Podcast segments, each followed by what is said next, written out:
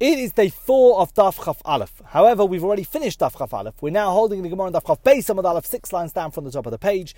We continue with Daf Chaf Beis. We've been learning a sugya about 11 or maybe 10 different stringencies of Kodesh over Truma with respect to ritual purity and impurity. The first of those 10 or 11 things was that a person is not allowed to immerse one utensil inside another. And we had two potential reasons why this was the case. Rabbi Ilah told us that actually this was the same reason as case number 5 in the Mishnah, which is it's to do with chatzitza of interposition, that if you have a clear utensil sitting inside another utensil, so the place where they touch could create an interposition where the water could not come between there, and therefore for Kodesh we're stringent, we don't allow such a tevilah, such a dipping in a mikveh to be valid for Kodesh. Rava, however, said it's nothing to do with that.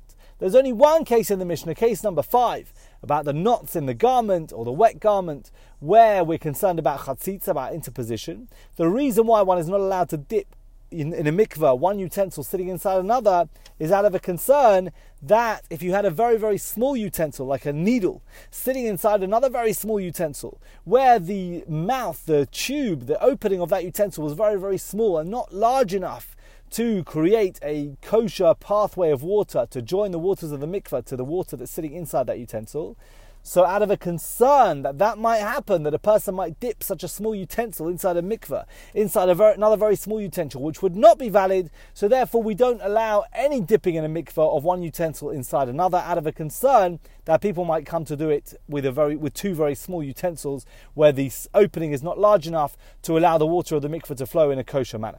So that was Rava's interpretation of the Mishnah. The Gemara says, "My ikabein the Rava What is the practical? What's the nafkamina? What is the practical difference in halachic terms between Rava and Rabbi Ilah? Is there one? And what is it? So the Gemara answers, Ikabeinayu, there is a difference between them, which is Sal v'gargutni shemilon kelim bilon. In the case of a basket or a very large strainer, that a person filled with vessels and immersed in a mikveh. What is a gergutni, a large strainer. So a large strainer was a large basket placed between a wine press and the holding pit, and it was used to strain the freshly pressed grape juice as it flowed into the holding pit. So if you have one of these very large utensils and you want to immerse another utensil inside of it, then there'll be a difference in the opinions between Rava and Rabbi Ilah. Why? According to Rabbi Ilah, who says that the reason why we can't immerse one vessel inside another vessel for Kodesh is because we're concerned about a chatzitza, about interposition. So we have that same consideration in the case of a large basket or a large strainer as well, that the weight of the inner utensil, the inner vessel, might sit on the surface of the basket, on the surface of the strainer, and create an interposition between the inner utensil and the outer utensil, between the smaller inside utensil and the basket or strainer that is the larger outer utensil. And therefore, according to Rabbi if the if the stringency in the Mishnah is because of chatzitza, then that will also be a problem with immersing a smaller utensil inside a basket or a large strainer as well. However, according to Rava, that will not be the case, the Gemara suggests.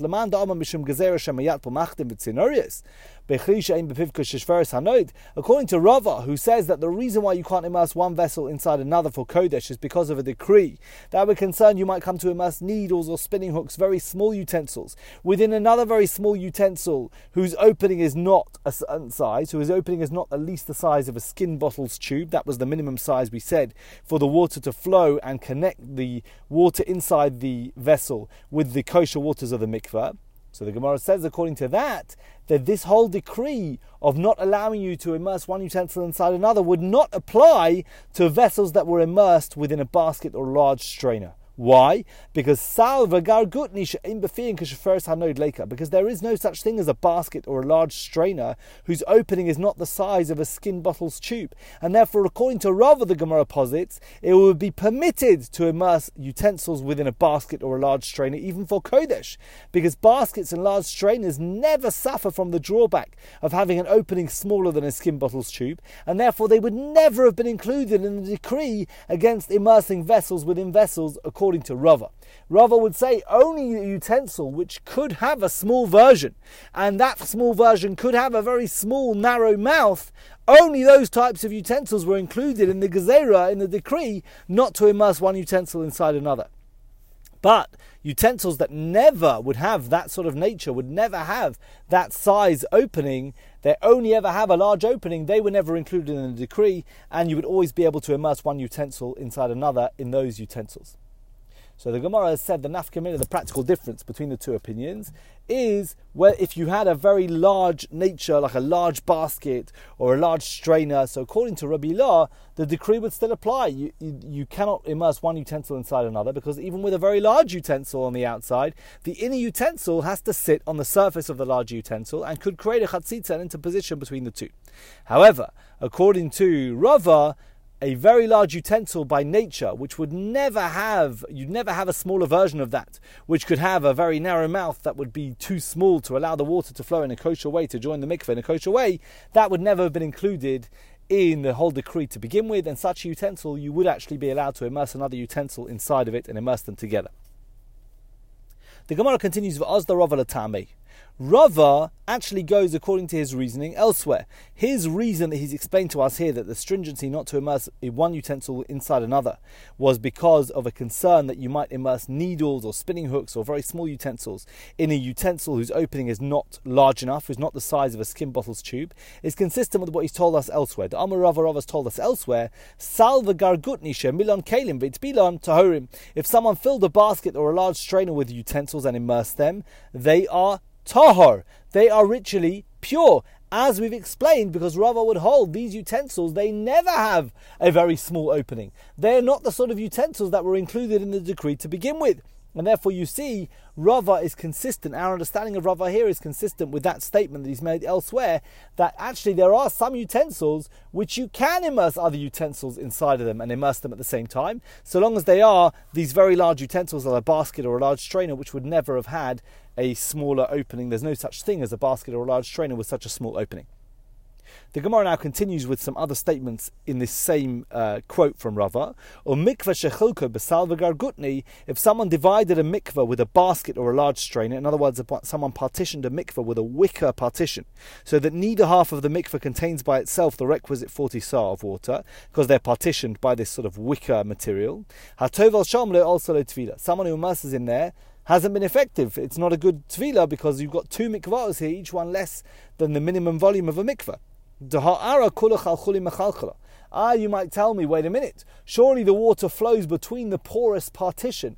This wicker has sort of tiny holes in it. Why doesn't the water flowing between the holes and the porous nature of the partition mean that really you don't have two mikvahs, each one less than 40 sah? Rather, you have one large mikvah through which the water flows through a partition that is porous. Why is that not the case? Because the entire ground is porous.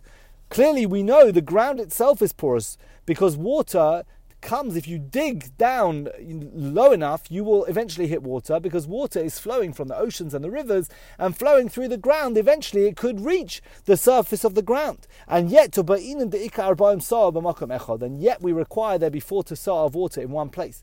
The Gemara says, if it were true that we could allow a porous partition to be viewed as if it's not there and that the water really flows directly through it and it's not really separating between two bodies of water.